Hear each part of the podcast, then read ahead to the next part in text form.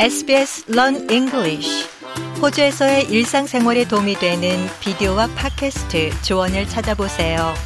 sbs.com.au forward slash learn English SBS 한국어 프로그램과 함께하고 계십니다.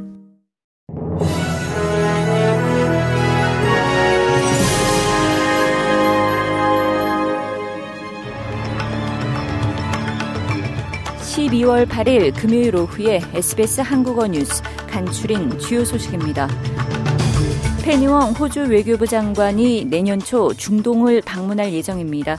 다음 주에는 호주 여야 의원들로 구성된 대표단이 이스라엘을 방문합니다. 팀 와츠 외교부 차관도 야당의 사이먼 버밍엄 예비 외교 장관이 포함된 호주 대표단에 포함됐으며 이들은 시민 보호 강화 및 무력 분쟁 확산 방지를 촉구할 것으로 보입니다. 앤소니 아바니지 연방 총리는 앞서 이스라엘을 직접 방문해야 한다는 야당의 촉구를 일축한 바 있습니다.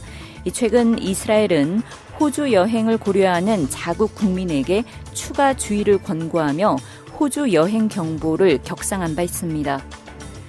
가정폭력 피해자가 문자 메시지 서비스를 통해 전문가 상담과 지원을 더 쉽게 받을 수 있게 됐습니다.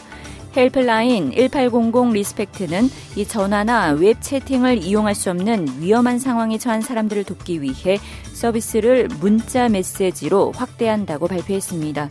이 서비스가 문자 메시지로 확대될 경우 시골과 외딴 지역 거주자 및 인터넷 이용이 제한적인 이들에게 도움이 될 것으로 기대됩니다.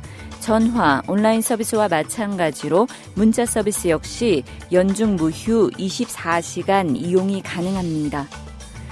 한화 에어로스페이스가 개발한 Redback 장갑차의 24억 달러 규모의 호주 수출 계약이 최종 성사됐습니다.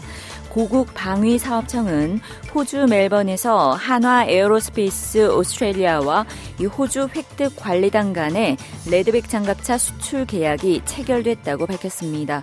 계약 규모는 장갑차 129대로 금액은 24억 달러, 한화 3조 1,500억 원에 달합니다.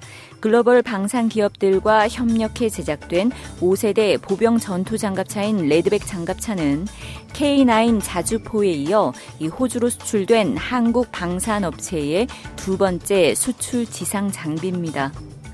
미국 정부의 아시아 차르로 불리는 커트 캠벨이 국무부 부장관 인준 청문회에서 북한은 더 이상 미국과의 외교에 관심이 없어 보인다고 평가했습니다.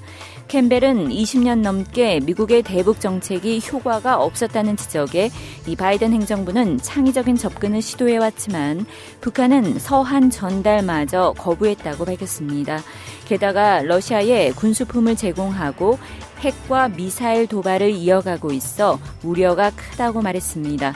따라서 지금은 이 북한과는 대화가 아닌 힘을 통한 억제력이 필요한 시점이라며 한국, 일본과의 공조를 강조했습니다. 열대성 사이클론 제스퍼가 퀸슬랜드 해안가로 이동하며 4등급으로 세력이 강화돼 이 메카이와 쿡타운 사이에 위치한 지역사회에 피해가 우려됩니다. 호주 기상청은 제스퍼가 새벽 4시께 케언즈 북동부에서 이 동쪽으로 1250km 떨어진 곳에서 시속 10km로 코럴 해를 거쳐 남부로 이동하고 있다고 설명했습니다.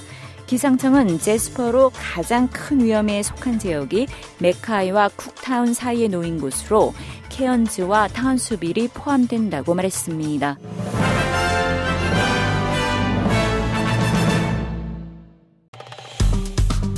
좋아요, 공유, 댓글, SBS 한국어 프로그램의 페이스북을 팔로우해주세요.